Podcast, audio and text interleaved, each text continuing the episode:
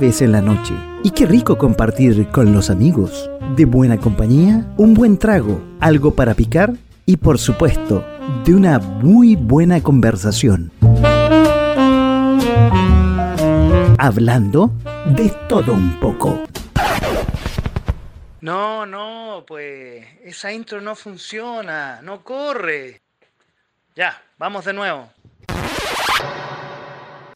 De a poco, sin mascarilla.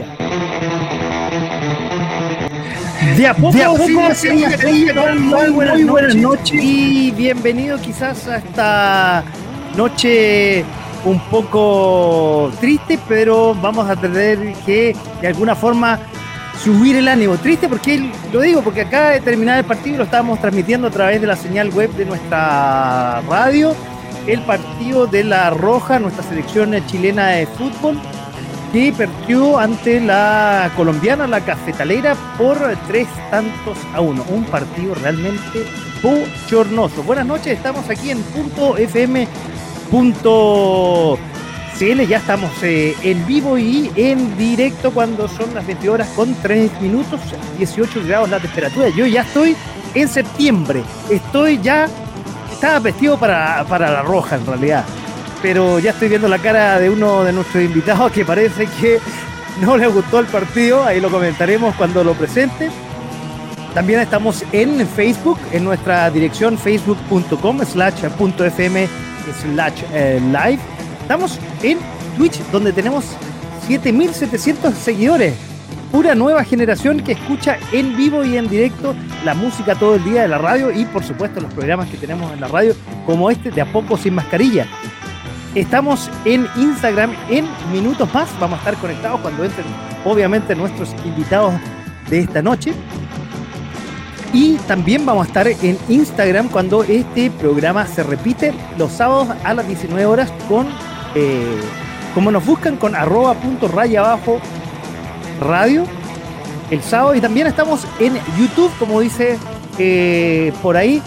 En YouTube está todo y también en Spotify se repite este programa los sábados a las 19 horas, donde pueden eh, revisitar el programa de esta noche que va a estar muy entretenido y como ya empezamos hace unos eh, meses atrás, tenemos un ciclo de historia. Y para eso tenemos, eh, como siempre, grandes invitados y yo le doy inmediatamente la bienvenida y no voy a alargarme más, no voy a hablar de las noticias, ni del pelado Bade, ni la Convención Constituyente, ni que eh, el presidente está en, de gira, ni que eh, el CERVEL impugna candidaturas, ni que Meo se lo, bajó el CERVEL, y también el Gisel, lo que pasa en, Vitacura. ¿Para qué vamos a hablar de eso? Si ya tenemos con la roja, lo que hoy día vimos, muchos temas que resolver. Bueno, como les dije, estamos ya en todas nuestras redes sociales y en este programa que se llama De a poco sin mascarilla. Bueno, no hablo más y vamos ya a presentar ya desde la casa, pues ya es un miembro más de, de staff de Punto FM .cl, mi compañero de universidad y a esta altura gran amigo, don Eduardo Parra, un gran, eh, ¿qué le puedo decir? Un gran ingeniero civil industrial de mi casa de estudios de la USACH, ejecutivo de grandes empresas del área de administración, empresas multinacionales, del área de finanzas y gran conocedor de las de la historia y las anécdotas de nuestro país. Eduardo, ¿cómo estás? Muy buenas noches y bienvenido a este programa y nuevamente en tu casa, aquí en .fm.cl. Hola Paco, ¿cómo estás? Muy buenas noches y gracias como siempre por darnos este espacio, porque yo creo que es importante que en un periodo en que la, historia se está perdiendo, se está incluso deconstruyendo, algunos mantengamos el afán, las ganas de, de mantenerla, de cuidarla para las, futuras generaciones. Absolutamente, absolutamente. Y bueno, yo estaba preparado, este es mi, es mi cábala. que tenemos un problema de, transmisión. Siento que Paco está congelado. Así que voy a tomarme las atribuciones para recordar que estamos en el mes de septiembre. Y en el mes de septiembre, obviamente, estamos rememorando todas las acciones que llevaron a construir nuestra república. Eh, república que es importante mantener, porque si no tenemos república, ¿qué tenemos? Yo, eh, como se tocó el tema la semana antepasada por alguna intencionalidad de, de los señores constituyentes, me puse a ver qué pasaba en un país que no fuera república. Bueno, hay opciones, ser una tiranía, una dictadura, una monarquía, si no somos república. Entonces yo creo que es bueno ser república. Y sobre eso y cómo se formó es lo que vamos a conversar en unos minutos más. Paco, volviste. traté de rellenar lo, mejor, lo mejor, lo mejor que pude. Internet. Es lo que pasa en la modernidad. De pronto nos conectamos, nos desconectamos, pero estamos aquí disfrutando, porque como hablaba al principio, hay que pasar la pena del fútbol, hay que pasarlo conversando. Muy buena historia, porque ni siquiera te voy a comentar qué pasó con el partido, ni siquiera lo vamos a comentar porque creo que no vale la pena, y ni siquiera hablar para el futuro, porque ya creo que hay que sacar como en antaño, porque las nuevas generaciones no lo conocen, hay que sacar la calculadora como lo conocíamos nosotros, Eduardo, en nuestra época. Exacto. Pero la, pregunta que yo, yo, me he hecho, y lo vi, yo, yo vi, creo que todos los días los, los Juegos Olímpicos y gran parte de los Paralímpicos, es para qué somos buenos en el deporte. Porque salvo, no sé, el Mundial del 62 y, y, y este, ah, lo que nos fue bien en la, en la Copa América, eh, el fútbol particularmente no destacamos. Entonces, ¿para qué deporte, si, si, si tú pudieras invertir en, dos o tres deportes, ¿en qué deporte invertiríais? Oye, yo viendo, ya que tocaste los Juegos Olímpicos, y no está en la pauta, pero la gracia es que esta es una pauta abierta, absolutamente, Eduardo. Vi a Chile. Eh, vi los Juegos Olímpicos y realmente, eh, los Paralímpicos, digamos, los Juegos Paralímpicos, y realmente los muchachos, eh, este muchacho que es un pez en el agua. Sí, Aquí vamos. un orgullo. Y realmente eh, y que y, tú hablabas, mientras yo me salí y te escuché de la deconstrucción de la historia y de la deconstrucción de las instituciones, una de esas fue la Teletón, que decían que Mario Kreuzberger se robaba la plata y los directores se robaban. Bueno, algo de los resultados de estos Juegos Paralímpicos son gracias a la Teletón. Entonces, una institución tan noble que como todas las instituciones tiene sus eh, luces y sus sombras. A ver, eso, ¿para qué vamos a andar con cosas? Eh, pero ahí se ven los resultados. Este muchacho, que se me olvidó el nombre, no, no lo preparé en la pauta, eh, es, todo su entrenamiento y toda su base es gracias a la Teletón. Claro. Que ese es el punto de, que estamos orgullosos. O sea, hay, cosas que hemos hecho bien en Chile y más allá si, si se hicieron partiendo del gobierno, partiendo de privados, si se hizo bien, oye, fomentémoslo, pongamos el orgullo, no por una posición de revisionista y que todo lo, privado es malo o todo lo estatal es malo. En el fondo, borremos cosas que sin duda nos hacía orgullosos y, hasta el día de hoy aporto cada año que se puede en la, Teletón y, cuando me ha tocado hablar con extranjeros, afortunadamente también me tocó viajar bastante, son, son temas realmente va, va a decir, pucha, qué ricos somos chilenos, porque no todo el mundo es capaz de hacerlo. La Teletón en otros países no tiene el impacto, no solamente en lo que recauda, sino que en la cantidad enorme, enorme de gente que fue ayudada. Y, si eso es bueno, es bueno, fomentémoslo, no, no, no escarbemos más, detalles. Y además que, a ver, ¿qué, mejor que preguntarle que a, las personas que eh, fueron ayudadas o, acompañadas en su, en su recuperación? Justamente a estos deportistas, de los 16, 10 habían pasado por la Teletón. Tuviste el orgullo del nadador cantando canción, nacional, mostrando su bandera, orgulloso de la Teletón. O sea, esa sí que es una opinión cercana de alguien que, en el fondo, valora la institución y dice, yo la apoyo. Y la Absolutamente. Y mi pregunta, como yo, y ya que tocaste eso, yo que estoy con este gorro, y mira, voy a parar un poco para compartirlo lo que están viendo. Esta, eh, yo me la pongo siempre en grandes ocasiones, incluso cuando voy a votar, voy así, eh, con mi gorro chileno y mi polera con la bandera, que un poco lo que nos trae en, la pauta del día de hoy. Pero ¿sabes qué? Eh, no mucha, y sobre todo en el último tiempo, cómo se ha deconstruido, y te voy a robar esa palabra porque me gustó, instituciones, símbolos de nuestro, de nuestro país. Y yo he visto a los venezolanos que han llegado en el último tiempo con sus gorritos de, con la B corta, con su bandera, y los tipos, a pesar de que están a miles de kilómetros, muchos llegaron en condiciones eh, realmente no de las mejores, están orgullosos, a pesar de lo que está pasando en su patria, están orgullosos de su patria y están más encima agradecidos de nuestra patria. Claro, o sea, o sea los migrantes pueden tener problemas con los 10, 15, 20 últimos años, pero también tienen una historia para atrás de 200 años, bueno, quizás 500 años, de, cosas importantes que pasaron. Y, en esos periodos de tiempo, cuando, cuando tú hablas de 500 años, eh, hablar de 20 años de, e, es una gota. O sea, en el fondo, cuando tú dices, eh, analicemos, revisemos lo que pasó en la historia, es trayectorias sumamente importantes, profundas. Vas a tener escollos, vas a tener errores, pero es para proyectarse en los próximos 500 años para adelante tomando lo mejor que ha pasado y, también aprender de los errores. Qué bueno que tocaste el tema de la, bandera y los símbolos, porque el, tema de la bandera, y, para mí la bandera chilena es la bandera obviamente que, todos conocemos, blanca, azul y roja, con su estrella la que tengo aquí en, mi el, la tricolor. La tricolor. Y yo, creo que un tema re importante es decir, que, si bien es cierto, en las redes sociales hay, hay un afán de, revisionista y que, y, que, dice, no, cambiémosla, no, no, nos representa, pero, pero veamos temas particulares. Primero, la bandera chilena representa al pueblo mapuche. Te hago esa afirmación. ¿Por qué? Y como Higgins en el fondo lo, manifiesta en sus cartas por allá por el 1818, la estrella blanca sobre el fondo azul es la bandera de guerra de los mapuches, de los araucanos. Cuando tú ves las descripciones de con qué bandera peleaba Lautaro, esa era su bandera.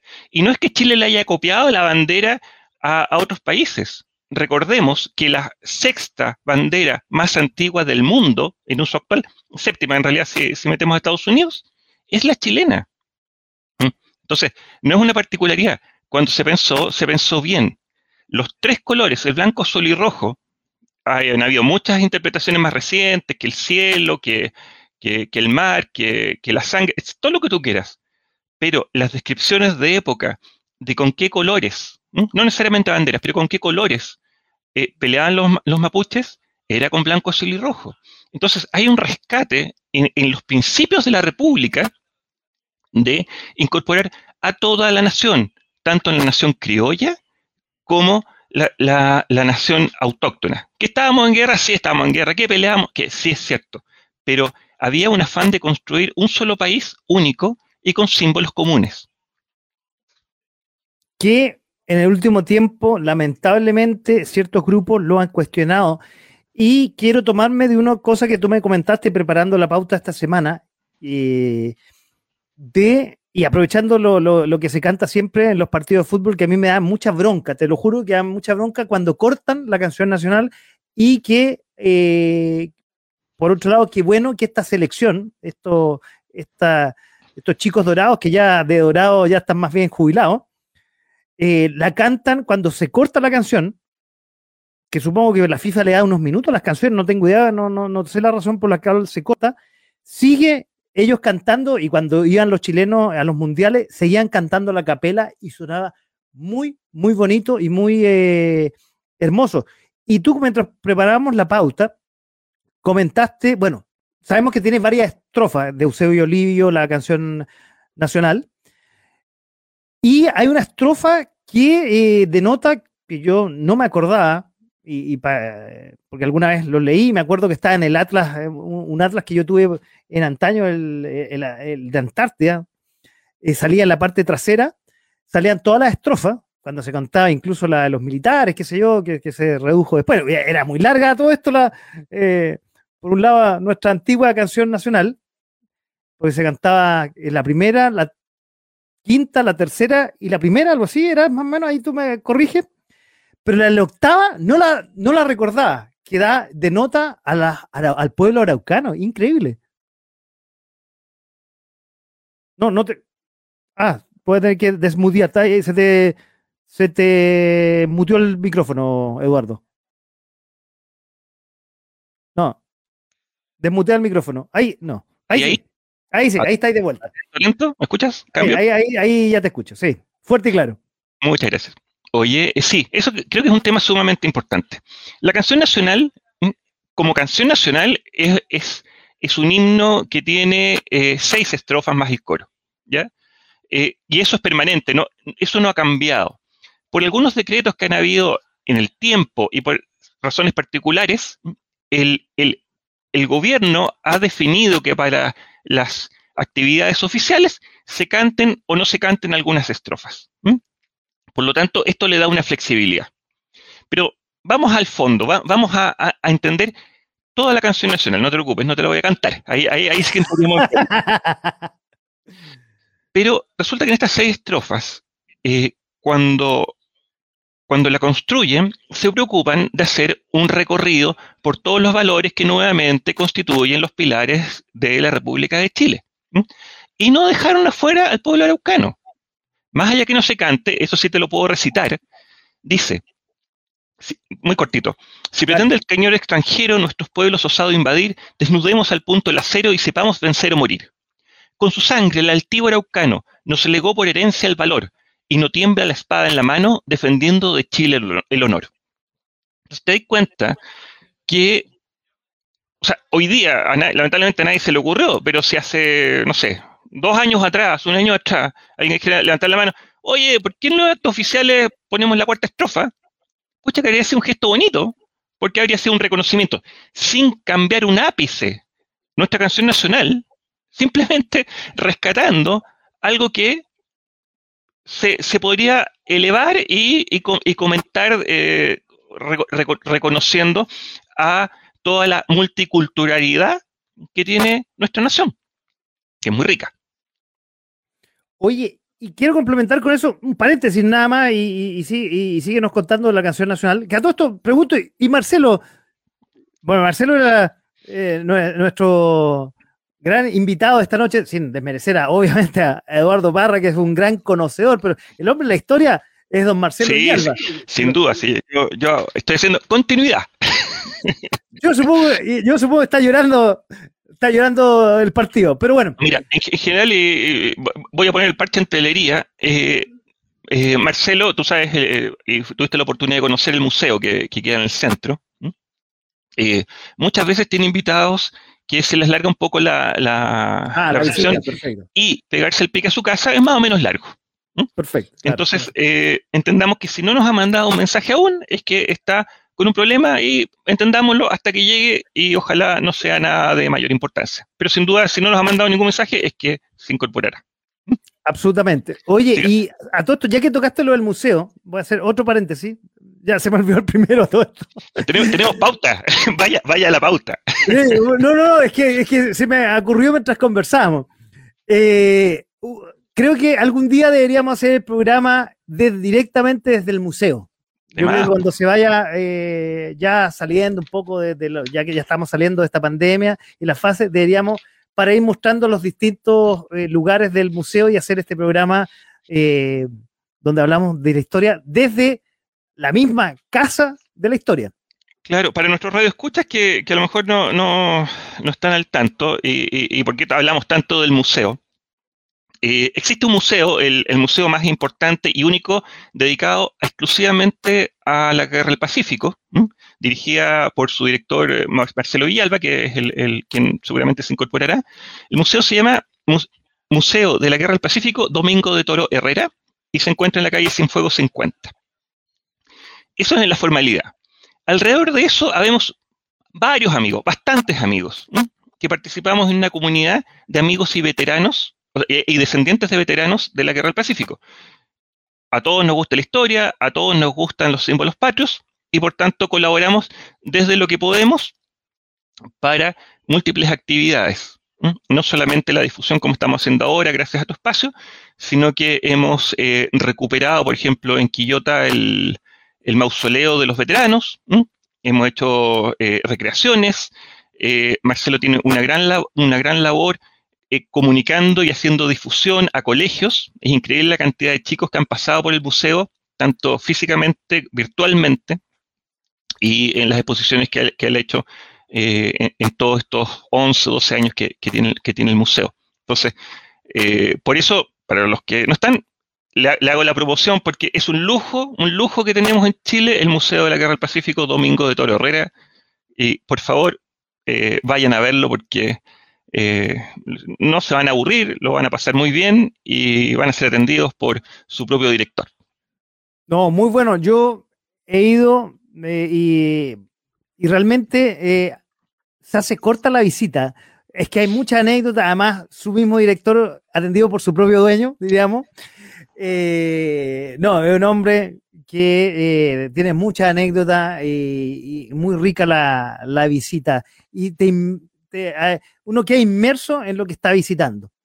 Eh, y por eso creo que más adelante, Eduardo, lo que tenemos que hacer es este programa, hacerlo en directo desde allá, para mostrar los distintas los distintos eh, salones que tiene el museo y invitar a la gente, incentivarla a conocer más de la, de la historia de Chile. Bueno, estábamos hablando de la canción nacional y se me mm. fue lo que te iba a decir el paréntesis, de ahí voy a acordar, la, neurona ya por ahí se va a ir acordando para seguir la pauta. Pero en el fondo, hoy día, los dos símbolos más fuertes que, que, tenemos, que es nuestra canción nacional y la, y la bandera, lo que te quería destacar y relatar hace un momento, es que ambos no solamente rescatan valores eh, de, digamos, eh, de, una república criolla o, criolla española, sino que rescatan valores de los pueblos originarios y eso creo que es tremendamente importante sacarlo a relucir para que la gente aprenda, aprenda también. Ah, y más aún, el escudo nacional. Si bien el escudo nacional, eh, no, digamos, no, conserva todas las raíces del primer escudo, el escudo que pone Carrera cuando, asume él sí tenía a dos nativos, un hombre y una mujer, eh, al, costado, digamos, de, un pilar de, la República, y de nuevo, denotando la importancia que era para él hacerles un homenaje y tenerlo en lo más importante, en lo más presente de los símbolos. Y en ese escudo también había un lucero, una estrella al centro, denotando la, la estrella el lucero del amanecer, que todos sabemos que es Venus, pero bueno, dejémoslo como la estrella, que era símbolo de, los emblemas también de los pueblos originarios. Oye, tú tocaste ahí dos temas que están eh, eh, en la pauta. Uno, eh, José Miguel Carrera, que es uno de los padres de la patria, que además en septiembre se celebra, no sé si la palabra se conmemora, conmemora su muerte, pero quiero y, compartirlo, que tú sabes más que yo, mucho más de historia que yo, obviamente. Cuidado con las preguntas, porque no, no, no ¿Por qué? Bueno, invéntale, la gente te va a creer igual, Eduardo. No, no, vamos a tratar con, mucho respeto. ¿Por qué se celebran las fiestas patrias el 18 de septiembre y no en febrero para la eh, independencia? 18, perdón, en, febrero que es la independencia de Chile, si no me equivoco. ¿Por qué se mueve Mira, yo, creo que es un fenómeno que se da en muchísimos países. O sea, el grito de la libertad eh, que está en Ecuador. Eh, no me acuerdo mucho de la festividad, pero hay algo parecido en México. O, en Argentina, el 9 de julio con 25 de mayo, digamos. Eh, son dos fechas. en el fondo, yo creo que todos los países buscan ese acto libertario, ese acto desafiante, primario, y que representa el espíritu de la independencia o emancipación de las colonias. Entonces, nosotros, eh, por tradición, y lo estamos viendo desde el origen de la República, celebramos ese acto en que se forma la primera Junta Nacional de Gobierno y que, eh, el fondo, declara que nosotros vamos a eh, autogobernarnos mientras el rey Felipe se encuentre prisionero. O sea, ahí bueno, hay que darle la gracia a Napoleón en ese sentido, pero Pero es el, primer, el, primer acto libertario. Y, no olvidemos, también para relacionar, que don Mateo, don Mateo Toro y Zambrano, director de esa primera junta, es el, antes, eh, el ancestro, no me acuerdo si es el abuelo un poco más, de don Domingo de Toro Herrera, que es el patronímico de nuestro museo. Mira. Todo calza, todo, todo, calza. todo calza, mira. Pero te voy a contar anécdotas, porque confiando en que nuestro amigo Marcelo llegue y no me pilles en alguna pregunta más, más incierta. No, nunca te voy a pillar, nunca te voy a pillar una pregunta que no sepa. Y si yo sé que está diciendo la no verdad, me voy a quedar callado igual, porque yo respeto la enciclopedia de don Eduardo Parra. No, mira, entonces volvemos y, por lo que tú decías de febrero. Efectivamente, el 14 de febrero, y se me fue el, año, si fue el 18, me parece, ay, me perdí. Bueno, pero el, 14 de febrero. Eh, se celebra la independencia, que es cuando se declara, se declara y, Chile dice, tenemos un acta de la independencia y firmamos un papelito que dice, nosotros somos independientes. ¿Ya? Entonces la pregunta es, ¿ya? ¿Y con eso estamos listos? O sea, para el resto del mundo, Chile es independiente y no lo van a hacer más. No, pues, no, pues. Para el resto del mundo, hasta que España reconociera que este país, no, ni siquiera este país, esta tierra de sus colonias. Esta capitanía, eh, si no me equivoco. Este, sí, o sea, estos terruños que estaban al sur, eh, en la Finisterra, en, eh, muy, muy al fondo, abajito, son independientes. Pasaron hartos años, pasaron años, hasta años hasta el 44. ¿Cachai? O sea, desde, desde el 18 al 44 son buenos años. Ah, miércoles, mira. Y, recién ahí, a través obviamente de un trabajo diplomático, eh, es decir, de, un país republicano, con instituciones, con negociación y habiendo generado recursos además por su administración, vale portales por ahí, entonces negocia con España para que efectivamente España reconozca que, que Chile es un país independiente. Y es en abril del 44 cuando esto ocurre. Y ahí sí podemos decir que para el resto del mundo, Chile es un país independiente. Mira, esa sí que no la sabía, no, y, si la sabía ni me acordaba. Entonces, abril cae mucho mejor. Pues mira, abril tenemos la batalla de Maipú, que fue la, última batalla importante de, la independencia, y abril del 44, que sería el, reconocimiento. Quizás deberíamos celebrar las fiestas patrias más en abril que, en, septiembre, pero es mejor en primavera. Pero, pero ya cambiarlo después de ya 200 años es un no, No demos idea. Claro. No, oye, me, me voy a acordar, en paréntesis, ayer participé en un programa de galleta eh, de la radio, eh, Motricidad en Acción, donde hablamos del folclore. Y uno generalmente relaciona el folclore, y, y, yo lo presenté como gran ignorante en muchos temas, que el folclore es septiembre, la cueca, la chicha, y el folclore en realidad es toda nuestra cultura y va más allá de los bailes y ciertas comidas. Claro. Va en el licor, en el vestible, en la forma de hablar, y no solo se limita a septiembre, el, folclore es todo el año, y en nuestra forma de ser, y cómo en los últimos años eh, ha mutado, cómo se han perdido juegos, por ejemplo, la payaya, eh, eh, el palo encebado, que sale de vez en cuando en, estas festividades que, vienen ahora de septiembre. Y eh, cómo se, a su vez, se han adoptado y se ha enriquecido la cultura con la llegada de los inmigrantes. Han cambiado las, comidas, la forma de, adquirir nuevos vocablos, nuevas comidas. El folclore muta, eh, es dinámico. Y nuestro Chile, con la llegada de inmigrantes, cada vez se ha ido enriqueciendo más. Ellos han adoptado nuestras costumbres, nuestras tradiciones, y a su vez nosotros hemos adquirido nuevas formas de hablar, nuevas comidas, quizás hasta nuevos bailes. Y yo creo que es, es súper valioso. O sea, yo, yo soy de los que defienden la inmigración, la inmigración ordenada, obviamente. No, no, estamos, claro que estamos hablando de eso, no lo que está pasando en Colchane, que llega gente indocumentada. Exacto, y corriendo muchos riesgos, además, por, por, su vida, por gente inescrupulosa que, la, cual exige dinero por ello. Pero yo coincido, o sea, es súper rico de que, que, todos los inmigrantes, en el fondo, tengan la oportunidad de, sembrar lo que traen y que enriquece nuestra propia cultura porque, o sea, eh, no, es marginal, es una cantidad tremendamente importante, como dices tú, se incorporan nuevas palabras, se incorporan nuevas comidas, se incorporan nuevos bailes. Yo creo, honestamente, que están trayendo más folclore en su pura definición que lo que nosotros eh, valoramos en Santiago, llamamos en la ciudad. Porque si tú te mueves hacia el campo, y te mueves hacia el sur, hay mucho más respeto por la tradición y, las costumbres. Está mucho más arraigada. Está, hay muchos más cantores, hay, hay muchos más bailes. Las fiestas, o sea, hablemos del norte, por ejemplo, todo lo que es el mundo andino.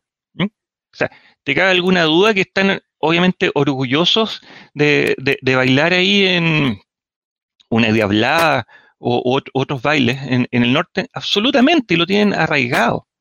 Eh, Chiloé, eh, imagínate con todos los bailes ricos que tienen, sus tradiciones, sus cuentos. ¿Tú crees que están dispuestos a perderlo? O sea, es parte de sus raíces, es parte de lo que están contando de sus abuelos, lo que hicieron sus, antepasados. Y obviamente también el, mundo de, países originarios, que también, obviamente, aportan las tradiciones. Y también es responsabilidad de nosotros, y me incluyo, aprender y recordar no nos quedemos solamente en la cueca, porque la cueca es del centro. Uno tiene que saber un poquito más. No ser experto, no me pidas que cante, un poquito tal vez. y, con mucha dificultad que baile. Pero, pero, a ver, a mí me ha tocado hartas y ricas oportunidades de hablar de cero con gente que no tiene idea de dónde queda Chile. O sea, gente que Chile es algo que queda ahí eh, al sur, digamos, en un estado más de México. ¿Eh? O con suerte dicen, ah, no, Argentina. No, no, el filetito de acá, digamos, hasta la Antártida. me, ha pasado, me ha ¿Eh? pasado muchas veces y con suerte conocían el Chile por el vino. Claro, pero. ya a la hora por el fútbol, pero más allá de eso. Claro, y tenéis la responsabilidad de decirlo incluso en inglés, en el fondo, de dar una buena descripción de las tradiciones de tu país, porque otros países sí lo tienen y hablan de sus padres, de sus abuelos, de sus bisabuelas, en el fondo, y saben lo que hicieron, saben. Y, no importa si fueron zapateros, piratas, no importa, importa, pero saben lo que hicieron. Y, esa, esa continuidad es lo que finalmente le da un arraigo cultural a una nación. Nosotros en eso somos, somos pobres. Eh, en, insisto, no es necesario saber cantar bien, no es necesario bailar cueca bien, pero, pucha, hacer el intento, eh, cantemos a dudo. Eh, yo, creo, yo creo que hay cosas, cosas que rescatar. Cuando uno escarba poquito para atrás, y voy, a ir a la música en particular, porque en, eso me dediqué esta semana, estuve entretenido en la noche escuchando, como generalmente en septiembre, me pongo a escuchar las canciones viejas de esas que uno escuchaba de chico. ¿Cuecas, tonada y todas esas cosas? Cuecas, tonada y otras que no me sé los nombres, porque no, no soy experta, tengo nombre artista, pero no, no, no, no, no, llegaron genes en ese sentido. ¿Mm? Recordemos que estamos hablando con Eduardo Parra, un, apellido bastante connotado en el tema, como bien dice Eduardo, cultural, musical, y tiene su, su, arraigado historia en nuestra patria, no solamente en la historia, sino en lo musical también. Sí, muchas gracias. Hago la aclaración. No tengo, hasta donde sé, ninguna relación, eh, digamos, de, parentesco con, los cantantes, los cuales sí admiro mucho porque realmente, y en particular la viola, hizo un tremendo trabajo rescatando y creando composiciones, pero ocupo mucho la palabra rescatando porque investigó, se fue a los campos, se fue a los cerros, se fue a las minas, se fue al, al mar y y rescató música, eh, no sé si vieron la, película ustedes de, Violeta se fue a los cielos, eh, ella andaba con su grabadora y, escuchaba a las cantoras y, les, traía y, mantenía esas canciones, como muchas otras folcloristas. Yo esta semana, mm, para, cerrar la idea, me puse a buscar algunos más antiguas. Entonces, por ejemplo, eh, uno escucha los cuatro guasos, por ejemplo, nombres antiguos. Bueno, existían también las cuatro guasas en, esos tiempos, estamos hablando de los años 30. No te puedo creer, con canciones sumamente lindas y exitosas y, súper arraigadas. Eh, los de Ramón, no sé si te acordáis. Sí, de, los de Ramón. Me acuerdo perfectamente, en La Reina. Sí, y don Raúl de haber fallecido por los años 80. Y claro, si bien nos acordamos en general del, del Curanto, una, una de las canciones más emblemáticas, pero tiene canciones maravillosas. Y hay una página, si tú te pones a YouTube, los buscas, hay una página con gran parte de, su, de sus canciones, no está perdido.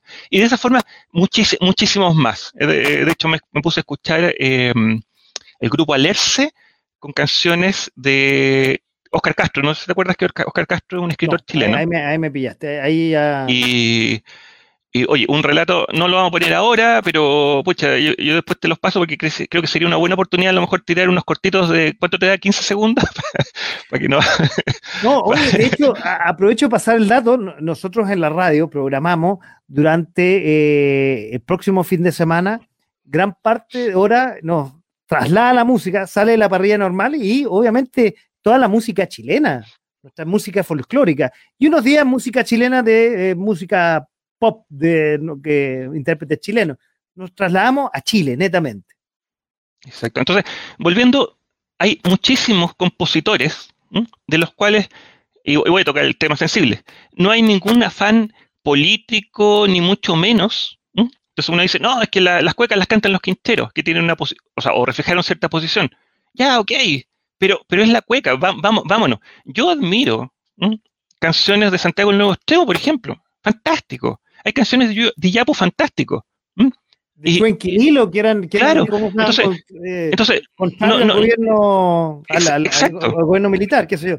Pero de la, de, la, medida de, cantantes, de su calidad musical, de haber podido transmitir, transmitir un mensaje, de haber sido protagonistas de su época, yo les doy respeto y, creo que esas cosas tienen que mantenerse y valorarse, y no hacer un borrón de las tradiciones y las cosas que uno escuchaba de, más chico. Perdón, adelante. Yo eso te iba a decir, eh, Eduardo, no, te iba a complementar un poco cuando tú estás hablando un poco de la música. A ver, una de las gracias de la música folclórica chilena, estamos hablando de la cueca, las tonadas, cuatro cuartos, Inti y qué sé yo, que ahí traspasa más. A ver, traspasa el tema político y los colores políticos. Y estamos hablando de nuestra música chilena, música eh, incluso hasta de protesta, que eh, es, muy buena. Sí.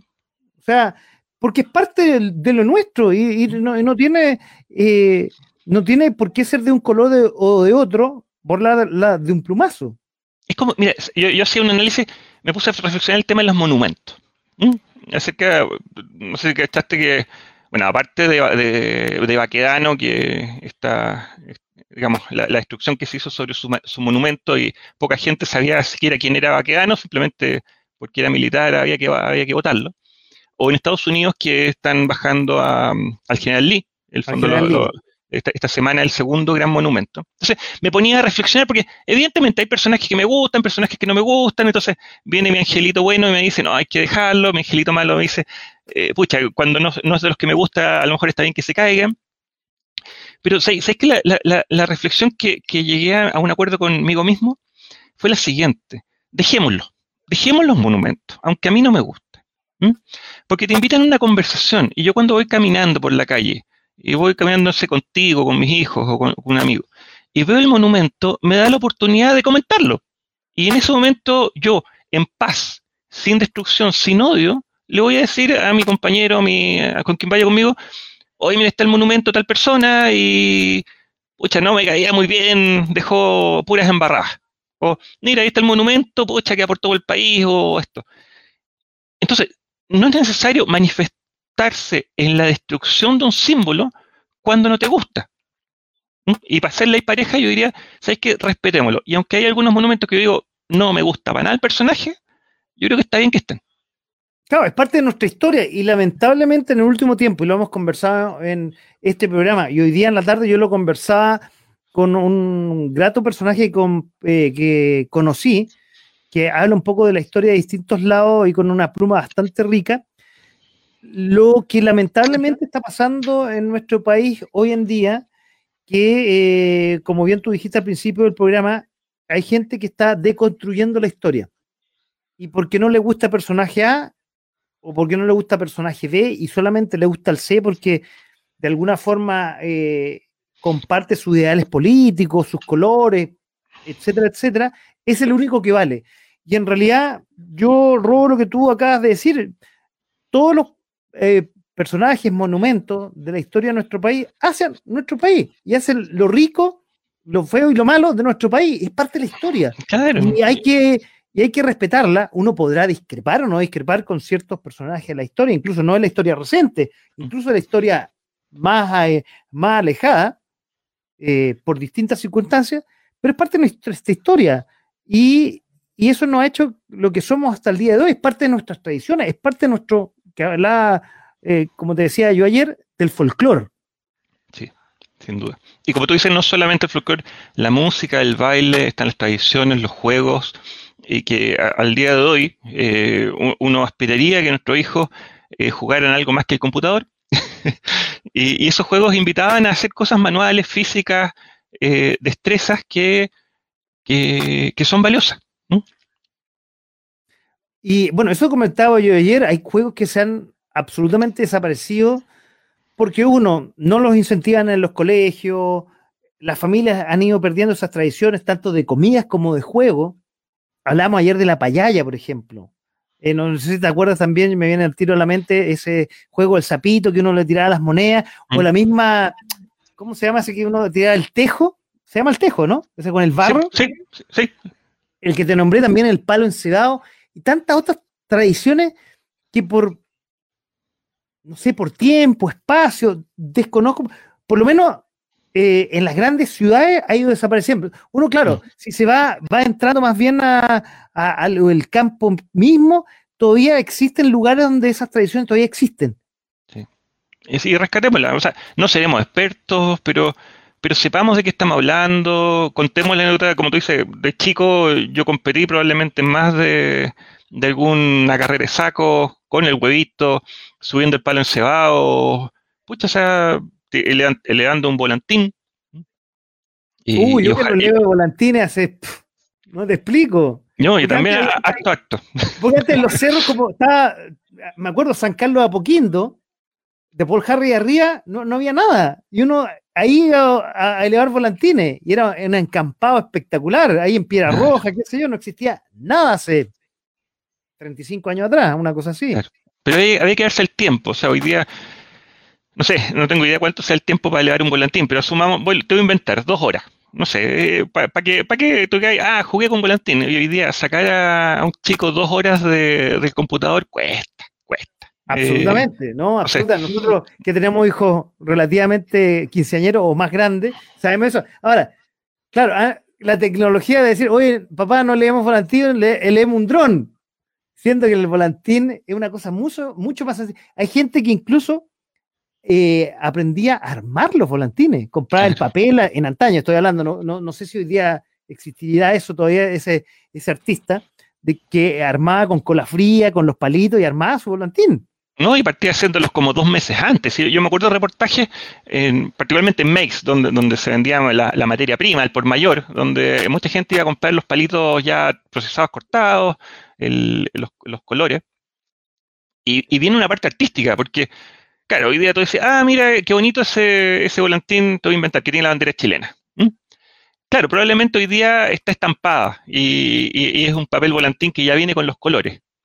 Pero en China probablemente. Claro, antaño, en el fondo, había un artista que cortaba con, un cuchillo afilado la estrella y la pegaba con no más de 2 o 3 milímetros y, te generaba una imagen de, la bandera, de un animalito, de, de lo que fuera, y era una expresión artística, de tradición, eh, una artesanía, si tú quieres llamarla, yo, yo creo que vaya más en lo artístico, pero bueno, hay una frontera gris entre ambos. Y, y, esas cosas hoy día se valoran, o sea, ya, ya es difícil levantar un volátil, valorar el, valorar el, el diseño, quién sabe. El, me, me, recordé de algo, así que para, que no se me vaya la onda, eh, íbamos a hablar de, lo, de, los juegos durante la Guerra del Pacífico. lo, lo, mencionamos. Como tú tocaste juegos, entonces te, iba a mencionar que como testimonios de, de, época, porque dentro de lo que es el... Yo aprendí un montón de museología, ¿eh? ya no tenía idea de estas cosas, pero es importante ir al origen de la información. O sea, los libros primarios, eh, los, los actuales muchas veces tienen interpretaciones, pero cuando tú vas a ver un libro de la época, un libro que se escribió a fines del 1800, y ves descripciones de una fiesta, o, pucha, es porque lo escribieron protagonistas, entonces están hablando más, más de verdad. Y particularmente por el año 80, en un libro que se llama Seis años de vacaciones, que, que escribe un, un, veterano que, que, partió muy de niño en, la guerra y, y, le tocaron muchas acciones pero hace una descripción justamente de, una celebración y eh, habla de cantos, eh, obviamente música, bailes, habla de, de, los juegos tradicionales, habla de, ¿cómo se llama esto? No son saltimbanquis, los destrezas. En el fondo, los soldados ah, mostraban sus destrezas y, capacidades, eh, títeres también ah, hacían, para, distender, o sea, en el fondo, celebrar por un lado la, la independencia de Chile a solo un poquito más de 50 años, y eh, hacerlo con orgullosos, muchas veces en tierras lejanas, y con expresiones como la música, como las actividades culturales, porque pensemos, en ese tiempo que no teníamos internet, no teníamos, voy a decir, cassettes, no teníamos, el fondo, estamos hablando de la guerra del Pacífico, con suerte existía electricidad. Existía, no, esa es otra discusión que teníamos la otra vez, pero... en los campos de batalla lo dudo. Sí. ¿En los campos de batalla? Sí. Eh, lamentablemente, bueno, primero hablemos del telégrafo. O sea, dijiste electricidad, no dijiste luz. Ajá, bueno. Ah, usted es ingeniero, señor. Está bien, está bien. Eso dice, ¿no? No, no estoy tan claro. Claro. el telégrafo, que es eléctrico, el fondo ya es muy para atrás, o sea, 1850 y más para atrás también. A Chile llegó por ahí por los 50. Y ahí ya tenemos electricidad. Eh, luz, la primera expresión que sabemos, eh, que, hay, que, hay, una documentación, aunque el amigo Marcelo me lo discuta, voy a aprovechar que no está ahora, él dice que es el 79, yo digo que es el, 83 que se hizo en la Plaza de Armas, con que fueron dos focos que se pusieron, eléctricos, pero eh, se me fue la onda, un tema importante son las minas eléctricas. los explosivos eh, eléctricos que... Para quedar claro.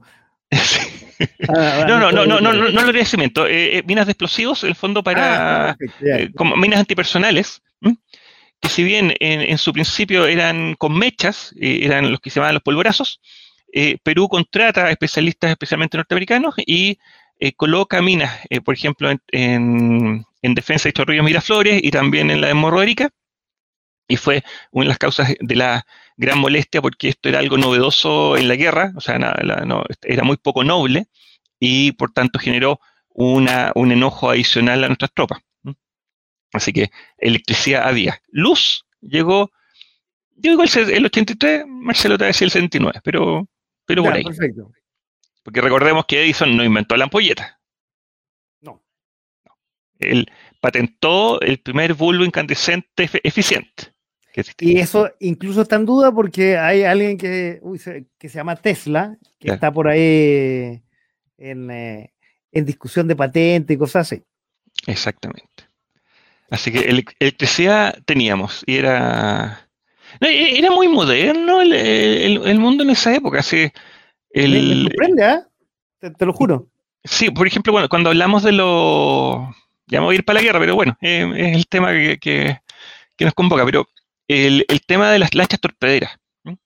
Schmid es un gringo que al inicio de la guerra, se, eh, obviamente con, mucha tecnología que venía de la, guerra civil norteamericana, viene y le ofrece al gobierno chileno eh, fabricar eh, torpedos, torpedos para ponerlos en lanchas y, obviamente luchar contra, contra los aliados. El gobierno chileno lo rechaza, no sé exactamente las razones, pero lo rechaza, entonces Schmidt se va y se lo ofrece a los peruanos.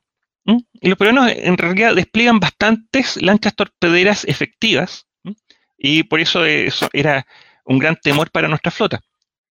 Te lo llevo como anécdota porque siempre me ha, bueno, he tocado mucho el tema del vapor Irata, que está muy presente en la guerra como un transporte, pero un transporte civil artillado. Y hay una, historia en la cual el, el Irata detiene una lancha torpedera la borda, un señor súper que, que, lo militar chileno, y logra detenerlos antes que, antes que hundan la nave.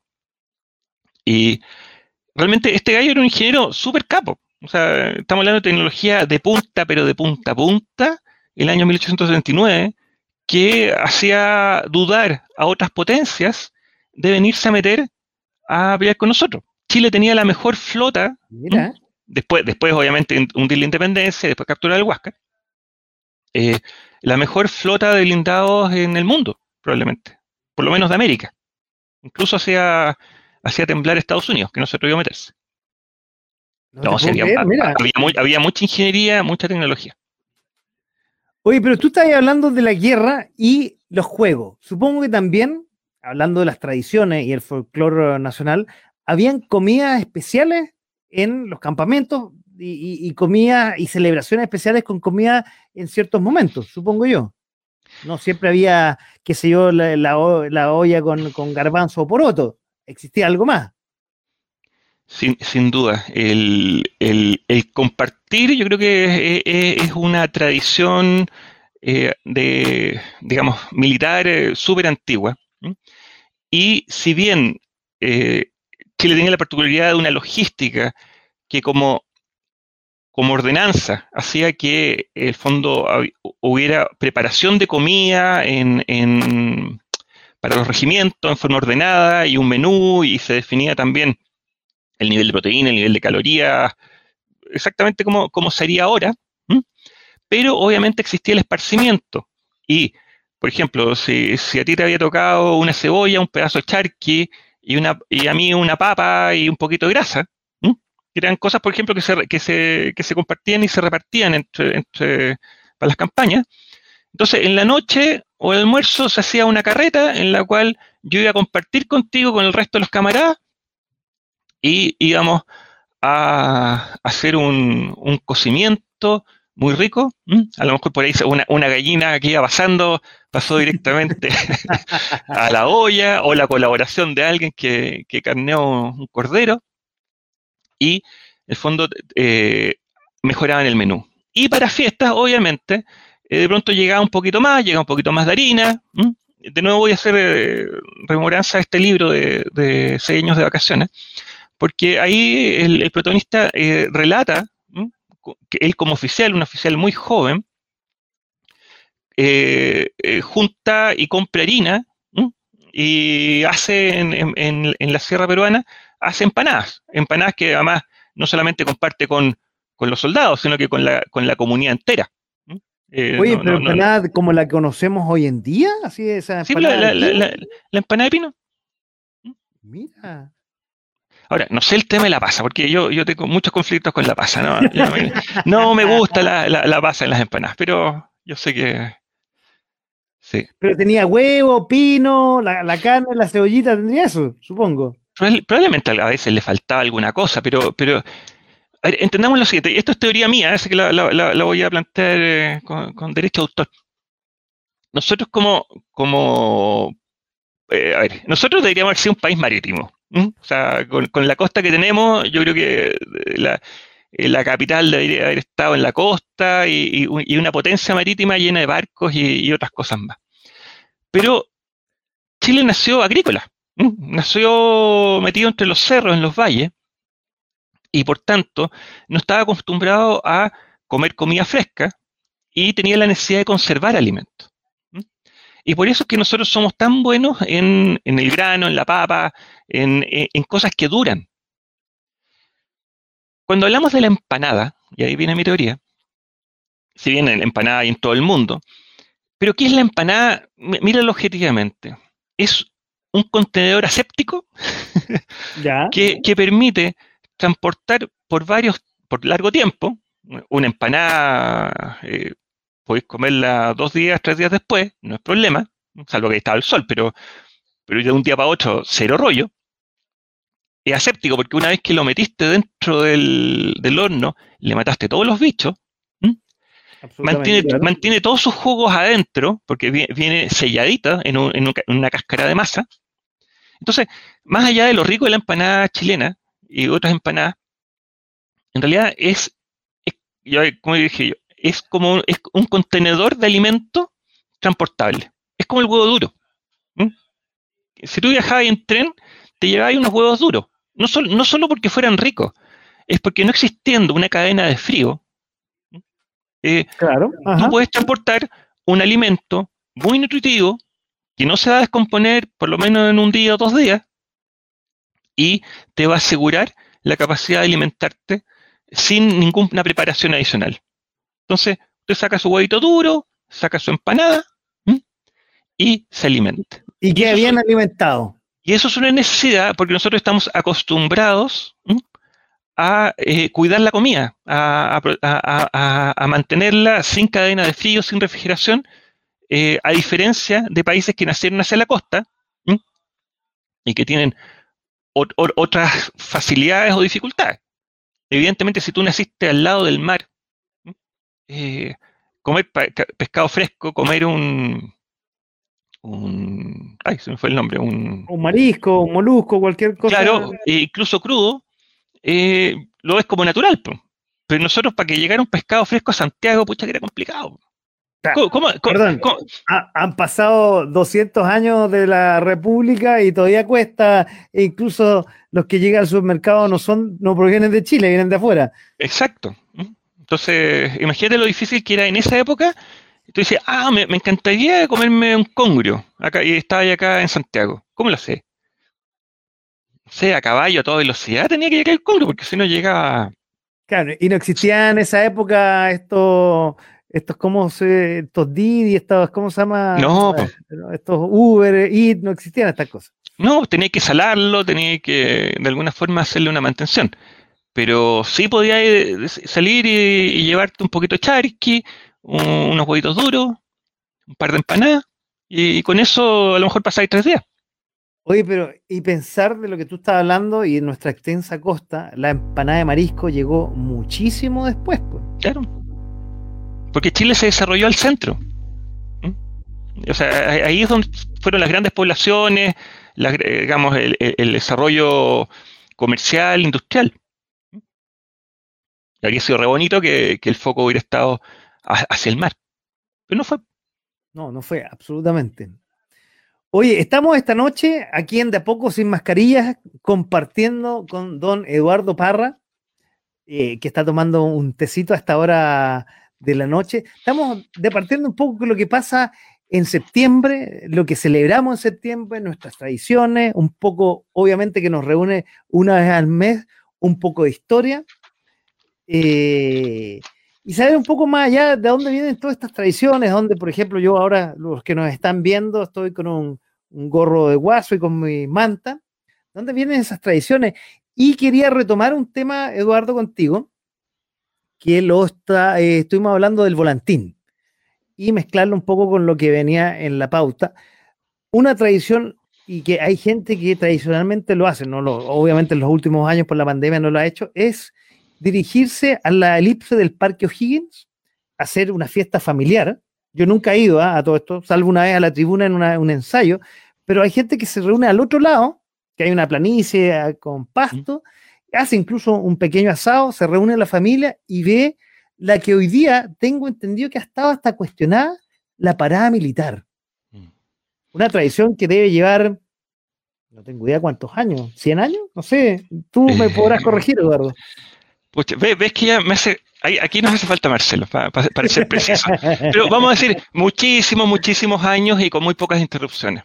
Pero entendamos que el origen de la parada militar eh, el fondo eran, fueron demostraciones de, prácticas normales que tenía que realizar el ejército para, estar entrenado y lo desarrollaba en, la, la, Alameda de las Delicias y después eh, en, los últimos años, entiendo que de los años de ser, de los, te voy a inventar, pero a principios del, del siglo XX se mueve hacia el Parque Cauciño, ¿Mm? Recordemos que el Parque Cauciño se cambia a Parque O'Higgins recién en los años 70. Eh, Absolutamente, claro. Para, atrás y mucha gente hoy día todavía lo sigue mencionando como Parque Cauciño, que es una gran, eh, un lujo que, nos damos, eh, comparando los espacios que tienen otros países, no, no vamos a hablar de, no sé, de, obviamente de Rusia o Corea del Norte. del Norte, que, probablemente entiendo, te entiendo el punto, entiendo absolutamente el punto. Pero no, no quedamos cortos. Eh, yo esta semana. Alemania tiene la puerta de Dram, Brandenburgo. que ahí también algo se hace.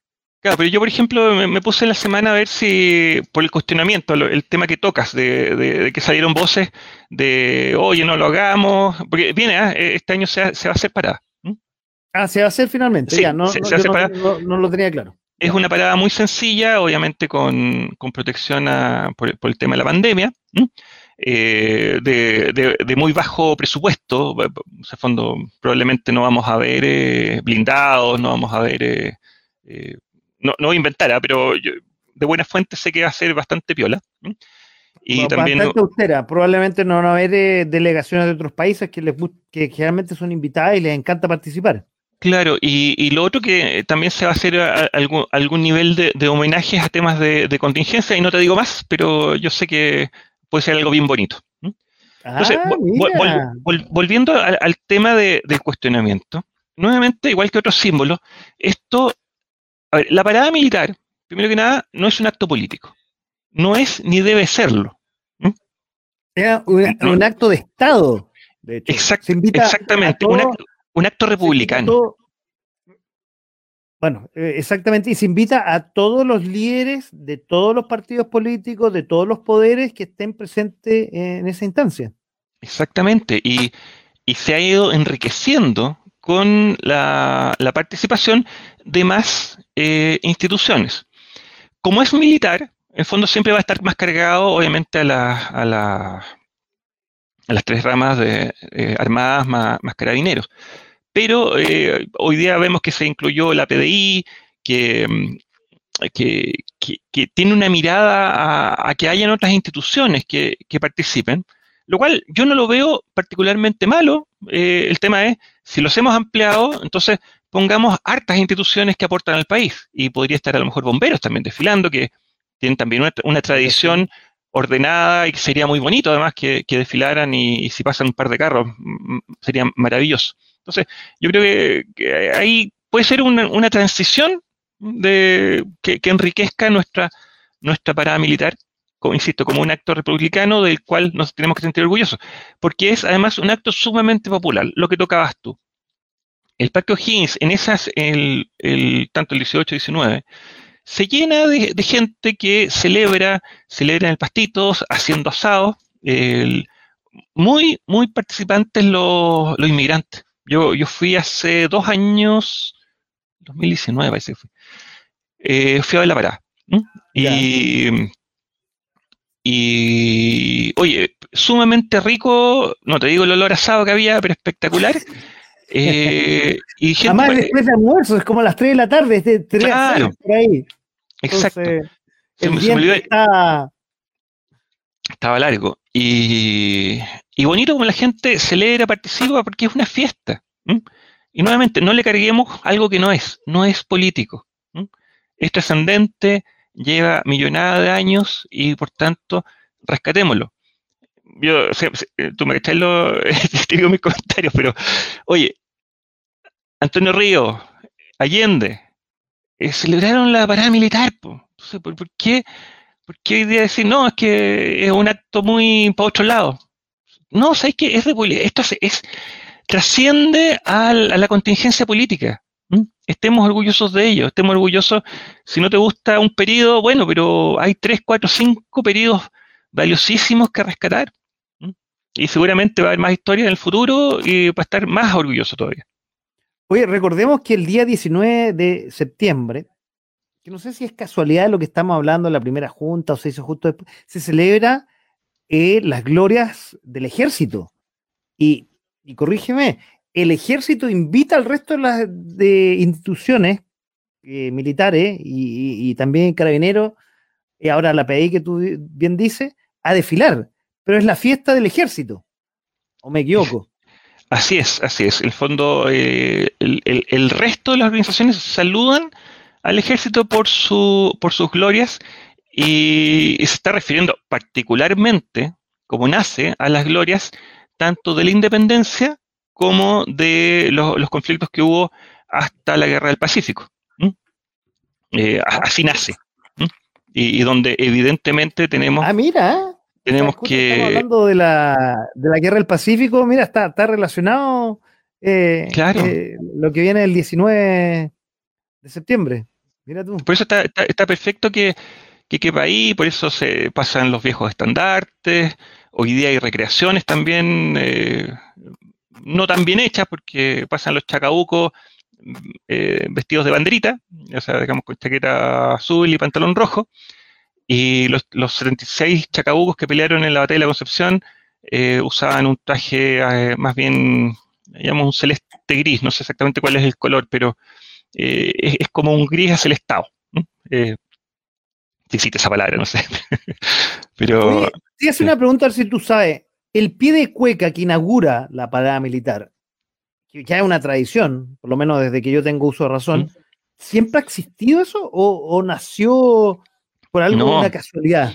No, la, mm, el, el, pie de cueca es bastante reciente de lo mismo, igual que la chicha en cacho. La chicha en cacho es del 48, eso te lo, lo seguro porque lo, lo, investigué el otro día por, otro tema. Y el pie de cueca, yo te diría, eh, lo estoy buscando, no me lo sé. Entonces, pie de cueca. más encima es, siempre es un grupo folclórico del, del, mismo tenor, o sea, la misma institución. No es que cambie. Sí, es una tradición y también es reciente. Me parece que parte como el 70 o por el 69 el Club de Guasos Gil Letelier. También es algo. Sí, eh, eh, también es, es una, una, tradición reciente. Y sé lo del tema de la chicha en cacho, que también es otro símbolo, que esa nace con González Videla el 48. Ya, perfecto. ¿Y, por qué nace? ¿A alguien le gusta tenía, tenía, tenía la garganta un poco seca, le ofrecieron chicha. ¿A alguien, alguien se le ocurrió. No, no, no, no ahí no te, no te voy a mentir, pero, pero, pero, pero bonito. Y el 48 todavía desfilaban veteranos de la Guerra del Pacífico. Imagínate de haber tenido 80 años. Calcula, el 48. Tengo el cálculo. A ver. Hagámoslo, fácil, pues. 40, 1948. ¿70 años? ¿Algo así? Menos 1879, igual 69. Sumémosle el más chico 15 años, más 15, pensando en el más chiquitito. Ajá. O sea, tenía gente bordeando los 80 años eh, y aún desfilando orgullosos de su participación en, la Guerra del Pacífico. la Guerra del Pacífico trascendió muchos años como algo importante. O sea, no, no, no es. No es lo hemos destacado. La Guerra del Pacífico no solamente hay que mirarla como un montón de batallas donde Chile le fue bien, no perdió ninguna batalla y fuimos súper choros y ganamos la pelea. ¿Mm? Ya, eso sí, es una mirada válida, pero no es lo más importante. ¿Mm? Nosotros ganamos esta, guerra porque fue, yo diría, el primer acto de unión nacional donde todo Chile se comprometió en sacar este proyecto adelante. Se, comprometieron el, los el gobierno, que tenía sus conflictos políticos, pero se unió. Los militares, obviamente, que partieron con 2.000 hombres al principio de la guerra, lo hemos tocado, o sea, una guerra para los que algunos dicen, no, es que estábamos preparados para ir a la guerra, y teníamos apenas 2.000 hombres, y finalmente pelearon 86.000. O sea, se, incorporaron eh, 66.000, eh, no más, no, 84.000 hombres, eh, y muchas mujeres también, eh, en, civiles en la guerra. Entonces, eh, ¿qué, pasó? ¿Qué pasó? ¿Por qué la gente quería ir? Porque sentía que obviamente estábamos siendo agredidos y el fondo, el, el, chileno transversalmente quiso ir a participar. Y mucha gente también, familias, colaboraron desde lo que pudieron, colaboraron con comida, colaboraron con ropa, con la logística, con plata, y mandando o facilitando que muchos hijos fueran a, la guerra, como fue el caso de mi bisabuelo. Hoy te voy a poner una, un tema que más bien es ciencia ficción, basado en lo que tú me estás diciendo y lo último que comentaste. Hoy día sabemos que Chile está pasando una crisis, eh, no, no, sé de qué tamaño, pero eh, en la parte política, con políticos que no dan la altura, en la parte también social, lo tuvimos en el estallido el 18 de octubre, porque que hay grandes diferencias en la salud, hay grandes eh, diferencias en la educación.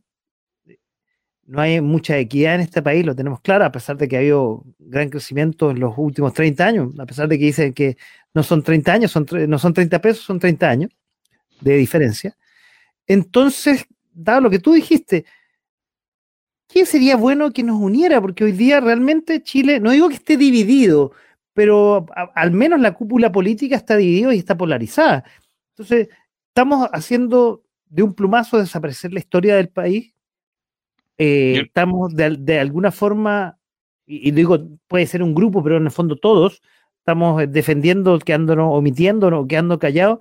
Estamos eh, destruyendo o por lo menos debilitando instituciones, llámese carabineros, que por sus propias dinámica o, cosas externas a él sí solo, pero más encima le han pegado un golpe de gracia eh, por el tema eh, de la inflación. está cuestionado el Banco Central, el Banco Central con su autonomía y que ha sido elogiado en todo el mundo y, los economistas que están ahí adentro, que son eh, tipos y economistas destacados a nivel mundial, y otras instituciones que falta que los bomberos sean eh, de a poco, se vayan, eh, lo estén, no digo destruyendo, pero bajándoles el perfil y, definitivamente destruyendo las instituciones. Y, ser concreto con la palabra y, vamos imaginando, ¿qué sería bueno para que nos volviéramos a unir? ¿Una guerra? No creo. No, sin duda que no, pero a ver, es el tema de la participación. Los que están desunidos son las puntas. O sea, la, gran masa de chilenos, el fondo que no participa, que está callada, que, en el fondo dice, no, ¿para qué voy a participar? ¿Para qué voy a ir a votar si, si el fondo de la cosa va a ser lo mismo? Eh, si se dieran cuenta de que no da lo mismo y que eventualmente el no participar hace que el mundo vaya para un lado, vaya para el otro, vaya para arriba, vaya para abajo, y que, y que es importante ese compromiso, no solamente por el voto, y, sino que porque el fondo es para validar a los representantes. O sea, queremos democracia. O sea, yo creo que, o sea, eso yo creo que eh, nadie me lo va a discutir, salvo los que no quieren que seamos república, que, como te dije, el que el que no quiere república quiere monarquía o tiranía, digamos. Entonces, pero bueno. bueno de hecho, hay unos que dicen que quieren monarquía. Y te agrego otra cosa, Eduardo. De hecho, podríamos eh, haber pensado que, la, eh, que los constituyentes iban a unir el país porque íbamos a hacer una nueva constitución para los próximos 30, 50 años. Y no ha sido tal, pues más bien mucha gente que votó, eh, aprobó en su momento por la, y decir, Comisión Constituyente, se me fue el nombre, por la convención, eh, convención gracias, constituyente, con lo que está pasando últimamente, y eso que lleva dos meses y medio, está, repensando que creo que se equivocó en votar. Entonces. Yo, he escuchado bastante eso, pero va, el tema del enemigo común. O sea, es, fácil cuando tú tienes un enemigo común unir gente que está dispersa. Y obviamente en un periodo de la historia, eh, frente al gobierno militar, a Pinochet, fue fácil para la izquierda, y por razones válidas algunos, inválidas otros, unirse, porque era, era, el fondo el enemigo. De la misma forma que también la derecha, en los años 70, dijo, el enemigo es el marxismo, entonces muchas visiones de derecha se unieron y tomaron una posición fuerte. Hoy día en la convención lo que ocurre es que, no siendo el enemigo la derecha, porque en el fondo es una minoría muy, menos del 30% de la constitución, no tienen con quién pelear. Por lo tanto, las diferencias que tienen entre ellos empiezan a nacer. Y se ven muchísimas diferencias. Y punto de vista radicalmente distintos de lo que quiere el país. Hay una izquierda moderada que tiene visiones a lo mejor más estatistas o, más de un Estado más grande, pero válidas. En el fondo no, no son terribles, son bien respetables. Y obviamente hay una izquierda eh, que, refundacional que solamente quiere, bueno, eh, principio básico, llegar al poder y mantenerlo. Eh, no, no, no, no, es importante que hagan después, pero el fondo es, acto uno, llegar al poder, segundo, mantenerlo, como dice, digamos, la, doctrina. Y hacer todo no, sea, hoja en blanco. Claro, el problema es que si tú no eres de los amigos, o sea, eh, uy, uy, uy, eh, ¿qué, haces? O sea, esto, esto funciona solamente para las cúpulas, como se ha visto en todos los, los, gobiernos, digamos, de, extrema izquierda. Pero hoy día, como te digo, hoy día, lamentablemente, eh, en, nuestro país, espero que no se polarice, pero no hay algo, hablamos de la Teletón, por ejemplo, que es un día o 27 horas que nos une, a pesar de que sea una, comilla, falsa unión, estamos 27 horas, o estábamos 27 horas pegadas al televisor por algo en común. Y que, como hablamos al principio, ha traído resultados a la larga, que no sé si más adelante traerá resultados porque también ha sido otra de las instituciones que ha sido cuestionada en el último tiempo son, los beneficios cortos. O sea, a ver, eh, tú, tú economía junto conmigo. En el fondo, la economía, quizás, pero yo no sé. la, economía no vale por los bienes que tú tienes. Si fuera por los bienes que tú tienes, la verdad, probablemente valdríamos un 1%, un 10% de lo que vale Chile. Chile vale por su propuesta de futuro, por la confianza, eh, por, el fondo, por los negocios, por los proyectos y las inversiones que van a venir en el futuro. Y así crece. Lo mismo pasa con las acciones. Entonces, es muy fácil y muy delicado que tú rompas las confianzas y por tanto pierdes valor. Y lo mismo pasa con las instituciones, en las cuales eh, tú te puedes dar un gusto chiquitito y dices, ah, ya, sé que hay que refundar Carabineros, porque Carabineros metió las patas en, el Pago Gates, metió las patas a lo mejor en, alguna eh, digamos, eh, usó más la fuerza de lo que correspondía, Ya, ok. ¿Y cuál es, cuánto pierdes tú por ganar ese gallito? ¿Mm? Lo que está sucediendo hoy día, que en el fondo no hay suficiente autoridad en las calles para defenderte de una amenaza de narcotráfico que está siendo sumamente agresiva. No la hay. No hay la disposición de todos los efectivos a jugarse la vida, como, como estaban muchos. Como claro, y que el fondo tú sabías, a mí me van a defender. O sea, si ven, si me viene un acto de injusticia y, y, el carabinero ve, va a ir y va a participar y se la va a jugar. Hoy día probablemente muchos de ellos, no todos, la, yo creo que la, la gran mayoría tienen un gran valor eh, por, por, eh, por, la formación y el cariño a la, a la institución, pero más de alguno dice, pucha, la pienso, porque si, le, si, si disparo, eh, aunque estoy convencido de que estoy defendiendo a alguien o mi propia vida, entonces eh, a, mí me, a mí me van a, voy a perder la pega, me van a meter proceso y nadie me va a defender. Entonces tú dices, ah, ya, eh, está, bien porque no los quiero, entonces voy a castigarlos. Bueno, y tu casa perdió, porque perdió la protección, perdió, perdió la confianza. Tú, es sumamente importante, y voy, voy nuevo al tema de la policía, tú no puedes tener un policía en cada esquina. No sé, necesitaría tener un millón de policías. O sea, claro. ¿no es cierto?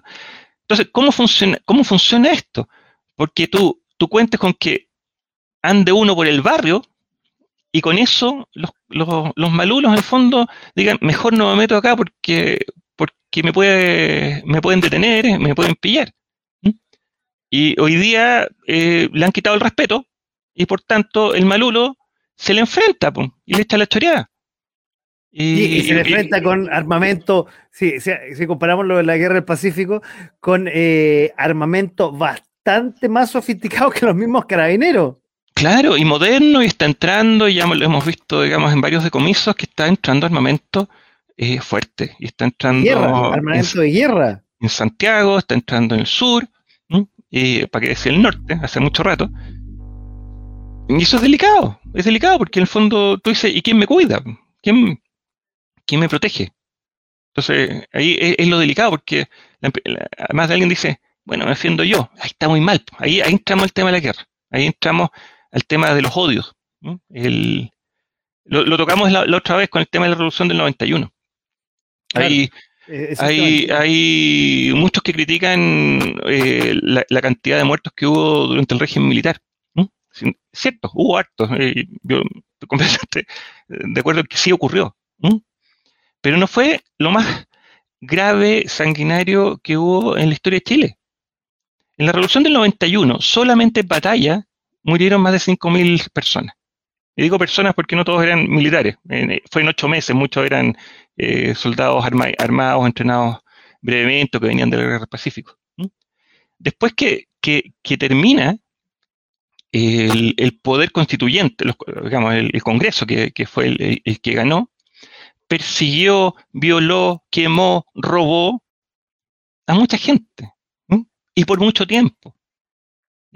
Entonces, esas cosas no deben ocurrir, no se puede estresar odios entre las instituciones hasta que revientan en conflictos violentos. No, nadie tiene el derecho a hacerlo. Tengan la razón que tengan. En el fondo tienen que llegar a algún acuerdo, dejar que terminen los periodos eh, parlamentarios, presidenciales, que es la gracia de la democracia. La gracia de la democracia es que si por alguna razón elegiste un gobernante no tan bueno, ya, va, no lo va a hacer bien, pero tú sabes que viene la oportunidad después de escoger a otro y, tener una oportunidad que está. Pero Eduardo, perdón que te interrumpa, pero eso es un poco lo que está pasando hoy día. A ver, de un plumazo se ha borrado la historia no solamente reciente, de los 30 años, que muchos reniegan de, de, y que pertenecieron a la concertación, los autoflagelantes sobre todo, sino también la historia para atrás. Entonces nadie recuerda lo que tú estás contando del 91 y eh, todos están eh, de alguna forma lavándose las manos y pensando obviamente en el corto plazo y no pensando en el gran término, como tú también lo decías, en lo que viene no en estos cuatro años o en la elección de un par de meses más, sino en los próximos 30, en los próximos 15, 30, 50 años más, como políticas de, Estado que podría ser la educación, la salud y tantas otras cosas que por ahora solamente es política de Estado la, eh, las relaciones exteriores, pero el resto todo lo pensamos en el corto plazo y en el beneficio del Twitter. Exactamente. No sé, triste, no, no tengo una solución, pero, pero, pero sin duda eh, el, que participe más gente hace que, por último, la mala decisión se valida. Y, tú decís, ¿sabes qué ya? Elegimos a tal persona, era buena, era mala, pero pucha, votó el 70, el 80% de la gente. Ya, pues, o sea, eh, fue una decisión nacional. Cambio hoy día, simplemente por una apatía de, muchos sectores y de ambos, de ambos lados, eh, sale alguien con baja votación, no representativa, pero a la cual tú le entregas un gran nivel de poder. Y eso es delicado porque en el fondo la, dictadura de las, de las minorías, a las cuales hay que respetar, pero que sin duda hay que balancear, obviamente, hasta dónde afectan sus libertades al resto del país. Ahora, si vamos para atrás, ha sido siempre así. Los, presidentes han salido con baja votación. Y no estoy hablando de la historia reciente, sino hablemos más atrás todavía. Yo creo, no, no sé qué, qué presidente haya sido súper popular en, su salida. Porque, porque recordemos que en, la historia más larga, la cantidad de gente que votaba eran solamente los letrados. Las mujeres en Chile votaron mucho más tarde. Y eh, digamos que el universo que votaba a los presidentes, buenos o malos que salieron a lo largo de la historia, no fue la gran mayoría. No, no sé si comparamos con, los que votan hoy día, pero era, un universo pequeño, ¿ah? Sin duda, o sea, hoy día estamos de acuerdo eh, al voto universal. Yo eh, es lo que está, digamos, es la norma mundial de, que todo ciudadano tiene, tiene derecho a aportar su voto y, el voto de, uno vale lo mismo que el otro y, no lo voy a discutir porque yo creo que... Perdón, más que el derecho, yo diría es el deber. el, deber, sí. Pero como dices tú, eh, en la antigua antigüedad y no tan antigua, en el fondo era parcial, eh, las mujeres no tenían derecho a voto y, solamente los ciudadanos que participaban o tenían bienes o, alguna influencia, educación eventualmente, votaban. Lo cual obviamente hoy día no es aplicable. Pero sin duda uno esperaría que, que, la, gente que uno elija esté preparada para las decisiones que, que esté tomando. Y eso no me refiero, o sea, nadie sabe de, todo, de todo, todo, pero, pero derechamente, alguna profesión tienen que haber estudiado, o sea, y no te digo que sean todos ingenieros, pero el, acto de, haber estudiado, de haber entendido temas, de haber leído, facilita que tomen buenas decisiones. Porque hoy día, a ver, si vamos al proceso constituyente, es un tema técnico. O sea, hacer una constitución tiene un tema técnico porque más, allá de, las pasiones por los elementos que, que, tenga, tiene que encajar en un sistema de gobierno, en otras leyes, en los impactos, y esa evaluación tiene que hacerla alguien o alguienes que pueden tener posiciones distintas, pero que entiendan de lo que están hablando. Lo que tú me decías, el tema de la inflación hoy día, hoy, ¿cómo puede estar la inflación tan alta? A ver, si la inflación, bien sencillo, se metió una millonada de plata, por las razones válidas que sean, sin producción de, respaldo. Por lo tanto, en el fondo es lo mismo que haber impreso billete. billete. Es lo mismo, es lo mismo. Si no hay respaldo en producción, se traduce en inflación. Punto. O sea, no, no, dos más dos o cuatro.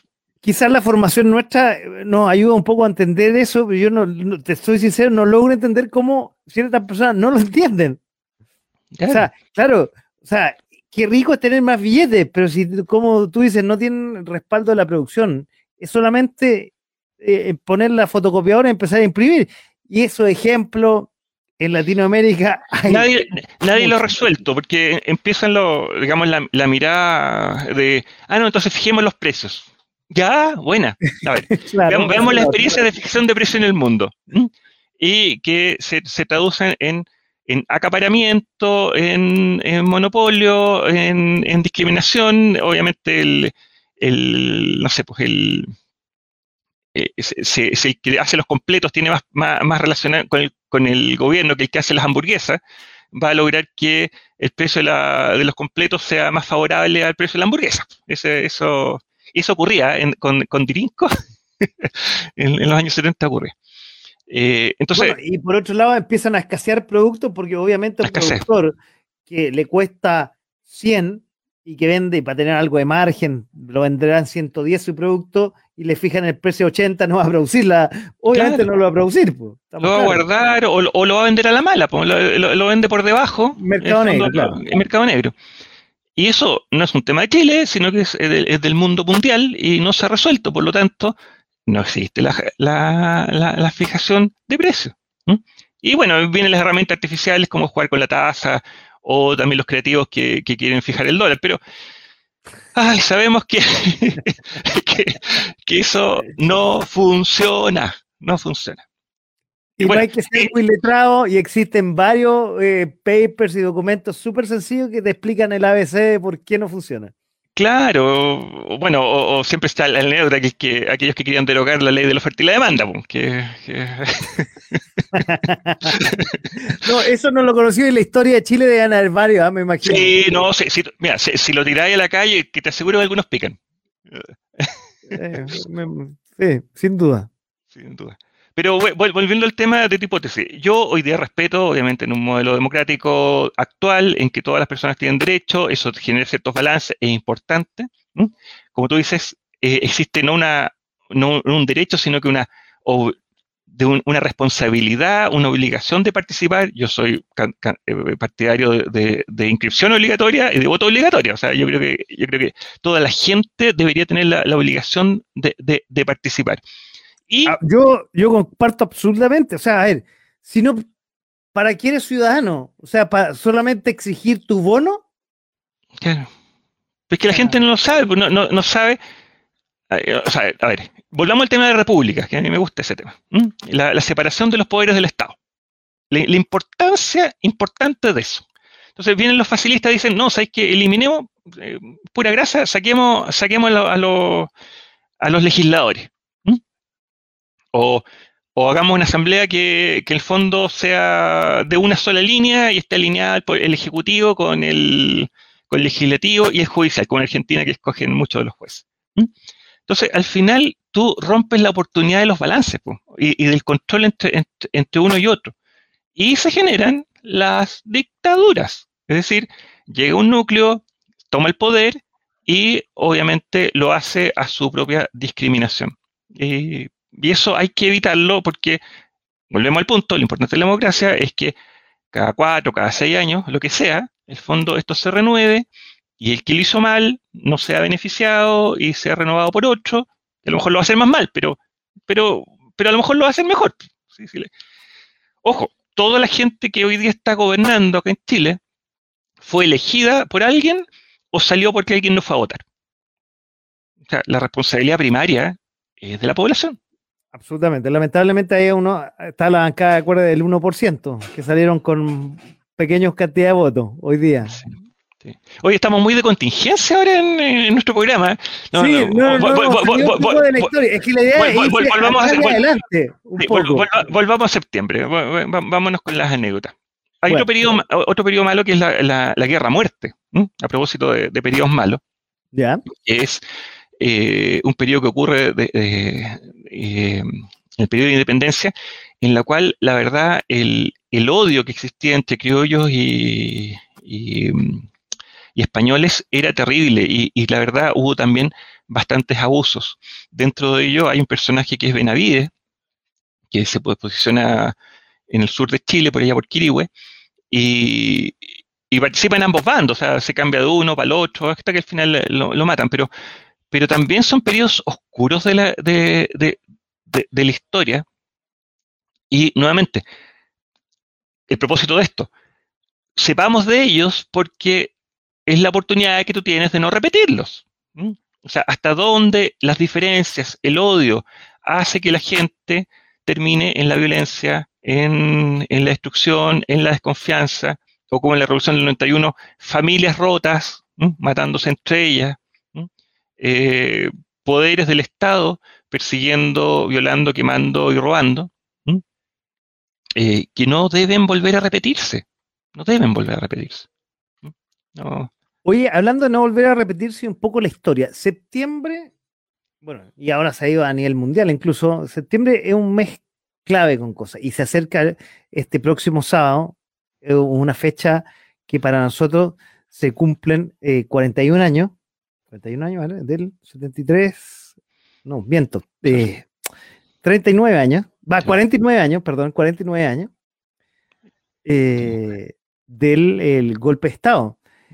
Pero tengo entendido que septiembre no solamente se recuerda por eso, han existido varias cosas eh, en la historia de Chile de que en septiembre han pasado cosas similares, no sé si golpe de Estado, pero cosas destacadas. ¿O me equivoco, Eduardo? A ver, eh, tenemos eh, obviamente el 18 de septiembre que lo... No vamos a repetir un poco, que yo creo que la, todo el mundo más o menos maneja. Eh, está la creación de la, de la, bandera, que como mencionamos que, que, la primera bandera la crea José Miguel Carrera con, con el tono azul, blanco y, y, amarillo. El amarillo me, puse a ver de, dónde venía el amarillo, y el amarillo, vendría, vendría por el trigo. En el fondo, nuevamente, es la, es la, es la mirada, es el cielo, la nieve, y, o, sea, o las montañas en el fondo, y el trigo que sería el campo. ¿Mm? Tú hablabas, que hablabas hace minutos atrás de la zona central. En el fondo, nuevamente, se nos, se nos perdió el bar, no está. Y está también, tú lo tocaste al principio, el, no solo la muerte, el asesinato de José Miguel Carrera. Eh, en el fondo, eh, lo matan, eh, no, no, no, no, es, no es no, hay, un juzgamiento muy, transparente, lo matan a él, matan a los hermanos porque era un tremendo riesgo. Eh, no, no solo para, a ver, no solamente por el contrapeso que le podía hacer O'Higgins, si es que volvía a Chile y, eventualmente eh, trataba de, tomarse el poder. Recordemos que José Miguel Carrera había pasado un largo periodo en Argentina eh, y hasta en un momento le ofrecieron el ser presidente de Argentina o por lo menos de la, de la provincia en ese tiempo que era de, Buenos Aires. O sea, eh, era una persona peligrosa y eh, claramente se tomó la decisión eh, de, por la logia de, silenciarlo. Una, tristeza porque en el fondo es parte de, nuestro, nuestros héroes nacionales. El, día, el Día Nacional de la Cueca, el Día del Guaso, el Día de la Chenliá, la Gloria del Ejército, que ya le hemos tocado. Y, em, ah, lo, lo, conversamos el otro día en otro, en otro foro. el, día del, reservista.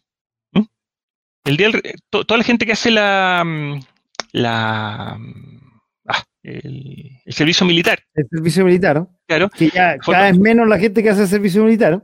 Claro, que Mira, mira, mira la, tontera, porque nuevamente los, los, antimilitaristas, pero el, servicio militar cumple un rol sumamente importante no solamente por el contingente del ejército, que es necesario entrenarlo y tenerlo preparado para, las situaciones que pueden ocurrir. Es una tremenda oportunidad para los chicos, los que no van a tener la oportunidad de estudiar o de terminar sus estudios, de ir a aprender, comer bien, estar eh, cuidados, aprender una profesión. Hoy día el, servicio militar no es que solamente te enseñen a disparar, o sea, te, enseñan a manejar, si es que, digamos, te quieres ir por ese lado, o, mecánica, o a cocinar, o a cortar el pelo. Fondo, o sea, un oficio, te enseñan un, oficio. Un oficio. Además, obviamente, con el certificado o el currículum que dice, ¿sabes que soy una persona ordenada dentro de la institución y, por, tanto eso también te abre posibilidades, eh, no sé, en el mundo civil como guardia o... En el fondo es, un valor que le da oportunidad a chicos que eh, no te los dan otras instituciones.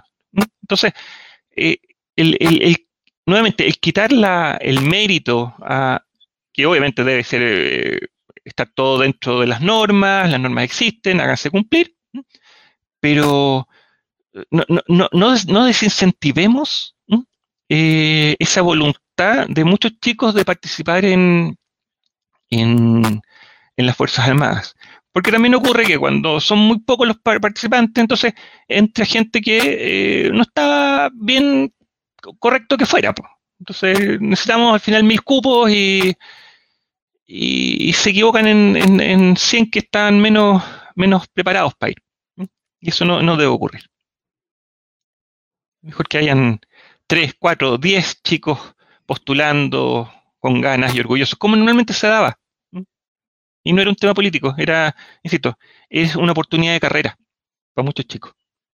Bueno, y la historia, eh, bueno, recordemos un poco, tú lo nombraste también, la guerra del Pacífico, cuántos civiles, y, bueno, estos son militares, pero en el fondo eh, no son que entran a la escuela matrices a estudiar paramilitares, sino van por, el hecho, son civiles que entran al servicio militar. No sé si hay alguna comparación, por decirlo así, con la guerra del Pacífico, donde fueron civiles a luchar eh, por el país.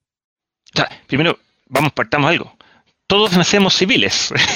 Bueno, o sea, o sea, eso, o sea, empezar, empezar a hablar como, como que los militares, los civiles, pero, todos somos seres humanos, somos civiles, todos nacimos acá en Chile.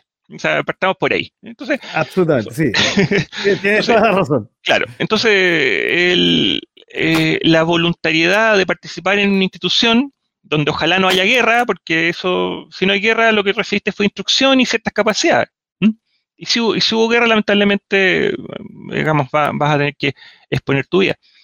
Pero, eh, pero es necesario tener ese contingente, además por, el montón de labores que realizan no solamente el ejército, la armada, la aviación y carabineros, fuera de las funciones de duras, digamos, de, o llamamos la armada. O sea, el, cuidado de gente en zonas remotas, eh, para que, o sea, lo hemos visto en todas las tragedias, temblores, inundaciones y, lo que se te ocurra que haya ocurrido, tienes que recurrir a, ellos y son estructuras ordenadas, hoy día apolíticas, afortunadamente, que en el fondo el, el Estado hace uso de ellos para esta función de control o apoyo. Por eso es sumamente importante, nuevamente, otra, otra teoría que salió la otra semana, ¿no? que hay que refundar carabineros y que tiene que ser una organización civil. Lo, militar eh, es, secundario, la gracia que tiene es que en el fondo tiene una, jerarquía ordenada donde, donde no hay una voluntariedad política y por tanto tú, tú, tú vas a saber cómo van a reaccionar. Eso es importante, o sea, que en el fondo una jerarquía y, si la jerarquía más alta está metiendo las patas, tú sancionas acá arriba y se tiene que ordenar hacia abajo. Y obviamente cuando, cuando se descubren eh, desviaciones como, como, ha ocurrido, raspar raspacachos, aplicar la ley como corresponde y con, y con dureza.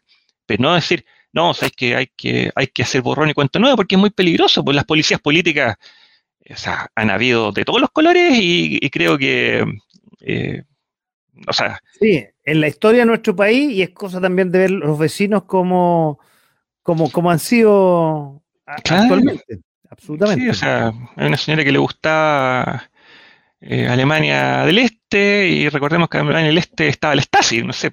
Eh, o sea, a mí no, no me gustaría una policía política en ese sentido. No, absolutamente, porque ahí ya es una parcialidad absoluta y donde se impone más bien la fuerza política eh, fuera de la ley. Estamos súper claros. Claro, hay que, hay que evitarlo. Oye, Eduardo, bueno, estamos ya, vamos un poco cerrando el programa hoy, ya son, faltan un par de minutos, 20 minutos para la medianoche.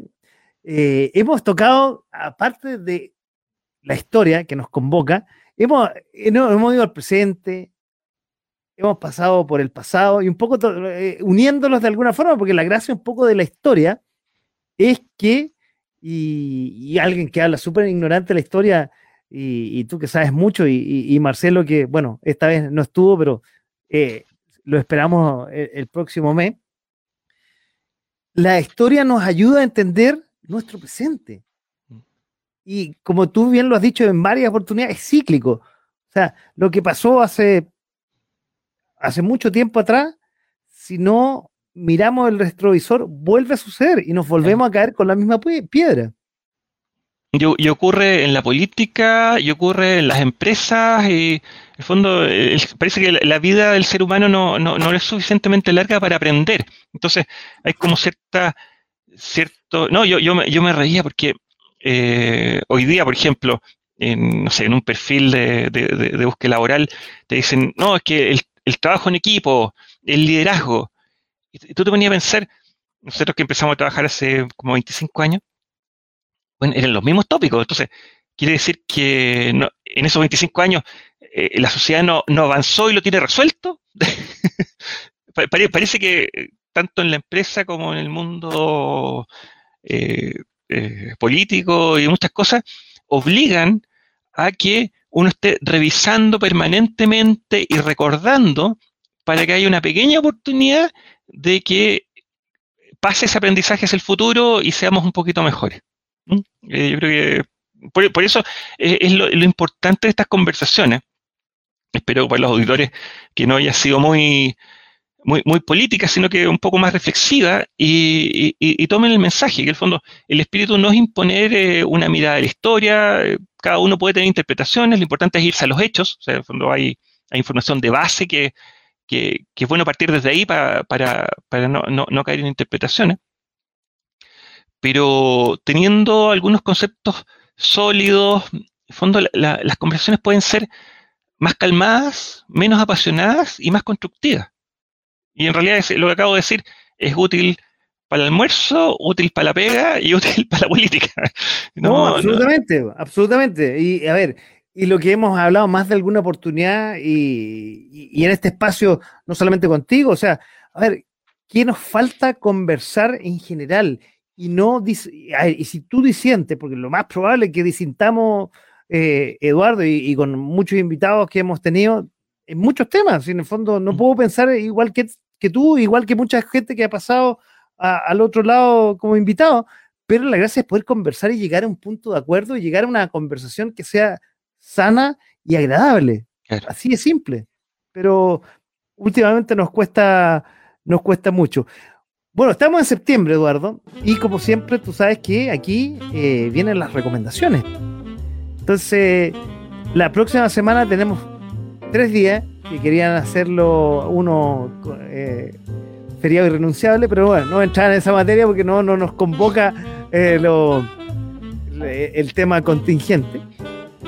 Bueno, ¿cuál es tu recomendación? Y aquí ya tenéis doble recomendación, ya que no está Marcelo. ¿Qué nos recomiendan los que nos están escuchando y viendo esta noche aquí en .fm.cl? Bueno, eh, primero la invitación permanente que es eh, aprendamos de historia. Aprender de historia no significa aprenderse fechas, probablemente me equivoqué en muchas cosas de las que dije hoy día, en, algún pasaje, algún nombre, alguna fecha. Lo importante es tener los conceptos generales, que te inviten a una conversación y de pronto cuando uno habla con alguien más instruido, eh, vas actualizando, corrigiendo. Eso te da la oportunidad de enriquecer la conversación y ir creciendo, compartir y, y, apuntar a ser un poquito mejor nuestro, nuestro orgullo por, el país en el cual vivimos. En lo particular, eh, en, en, ausencia, voy a tomarme la palabra de que vayan a conocer el, el Museo de la Guerra del Pacífico Domingo de Toro Herrera, que es un lujo que tenemos acá en Santiago para, para ver una excelente, una excelente colección y además eh, un discurso muy entretenido por parte de su director, que es Marcelo Villalba, y que eh, va a enriquecer sus conocimientos y en forma súper objetiva. Al, al museo van, van inmigrantes, van bolivianos, van peruanos, el museo está abierto a una conversación enriquecedora y, sin pasiones, simplemente por el hecho de ir construyendo y recordando. Valoremos lo que tenemos, eh, hay mucha música, muchas actividades que se pueden hacer, eh, si, bien, si algunos podrán salir, otros nos quedaremos en casa. La música hoy día es muy fácil, eh, ya no es como antes que, no, es que no tengo el cassette. No, no, no. Ahora tú aprietas en YouTube, incluso te, tira el tiro tres, horas de, la música que te guste. Si esa música es andina, eh, del canto nuevo, de, de neofolclore, da lo mismo. El, tema está en, escucharla porque es valiosa y es, buen, es bueno recordarla. De hecho, después te voy a mandar algunas, algunas canciones porque que me gustan a mí.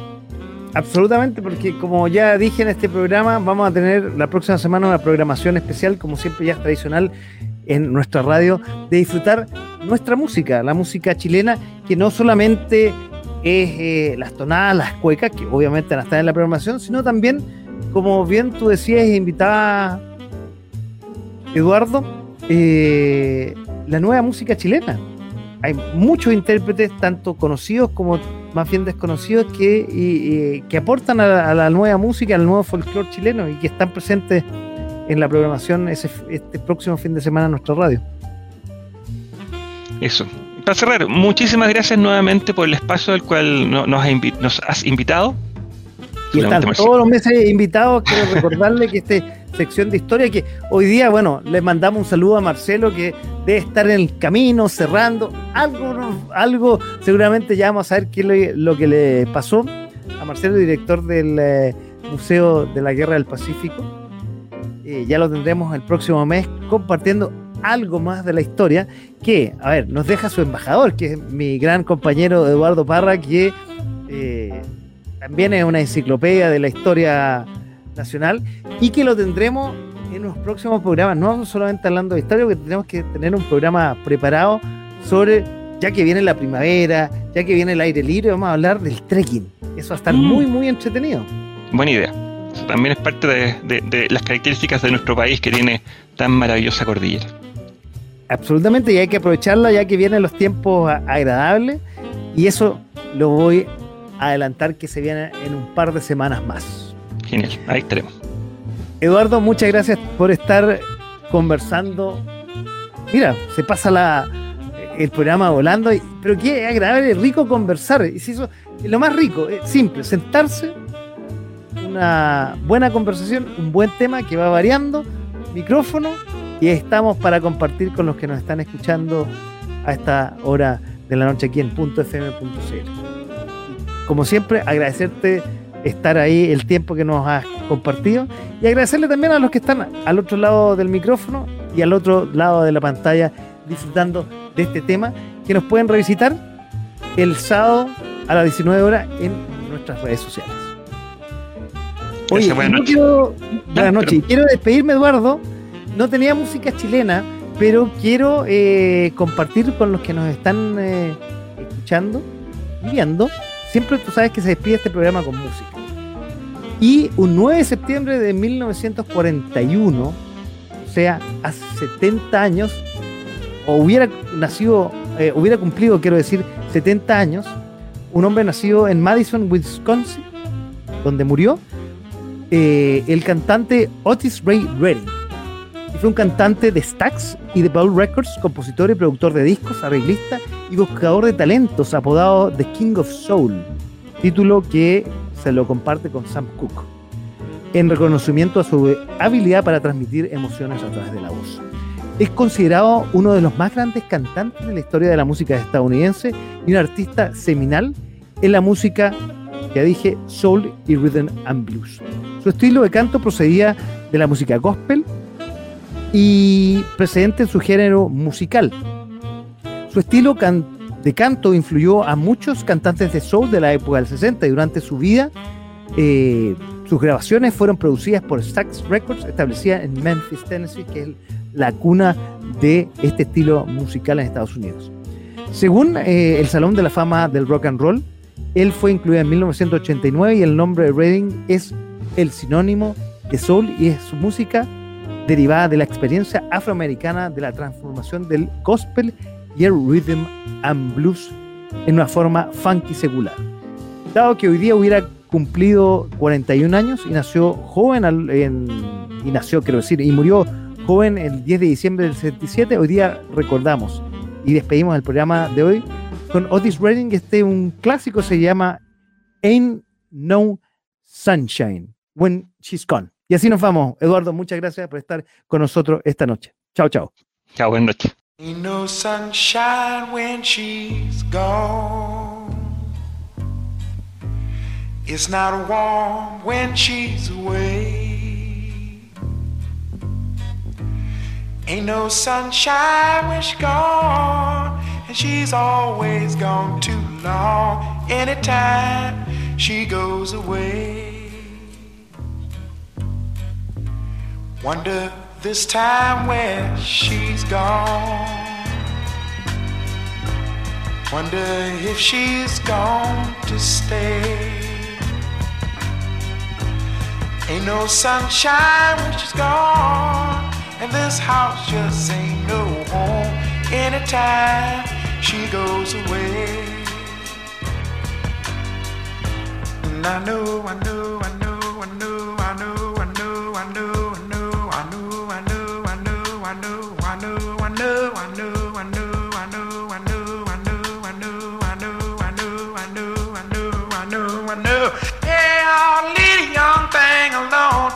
Ain't no sunshine when she's gone.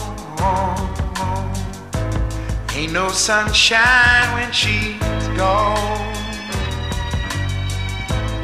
Only darkness every day. Ain't no sunshine when she's gone. And this house just ain't no home. Anytime she goes away. Anytime she goes away. Anytime she goes away. Anytime she goes away.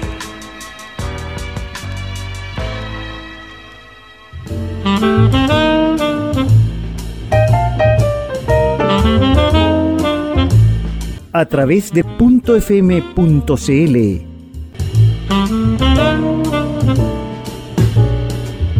Esto fue De, a, poco, sin mascarilla.